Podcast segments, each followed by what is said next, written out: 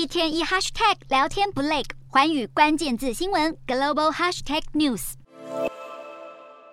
巨大的白底红字布条写着“不要文革，要改革；不要核酸，要吃饭”，甚至还有“罢工、罢课、罢免独裁国贼习近平”等字眼，悬挂在北京一座高架桥上。这是中国民众在二十大登场的三天前，极其罕见的对习近平发起高调示威，反映人民的心声。悬挂布条的高架桥上还冒出滚滚浓烟，也可能是抗议者焚烧物品所引发。事发地点就在北京海淀区四通桥，刚好是北京市科技企业与多间大学院校的所在地。许多路人经过时拍下布条照片，迅速疯传网络，还有不少中国网友抢到机会留言赞叹抗议者在敏感时刻挺身而出，说出其他人都不敢说出的话。不过，相关消息还是在不久后被全面封杀。二十大前夕，北京竟然爆发反袭抗议行动，掀起国内外网友热议。为了赶紧灭火，中国官媒《环球时报》前总编胡锡进当晚随即在推特上宣称，中国政治非常稳定，而且大多数的中国人都支持共产党的领导。不过，这段言论不但灭火不成，反而火上加油，引来大批国外网友的反酸。就连中国网友都在底下留言讽刺中共抓走抗议人士，压迫反对声浪，还很酸胡锡进的发文是在给外国人看笑话。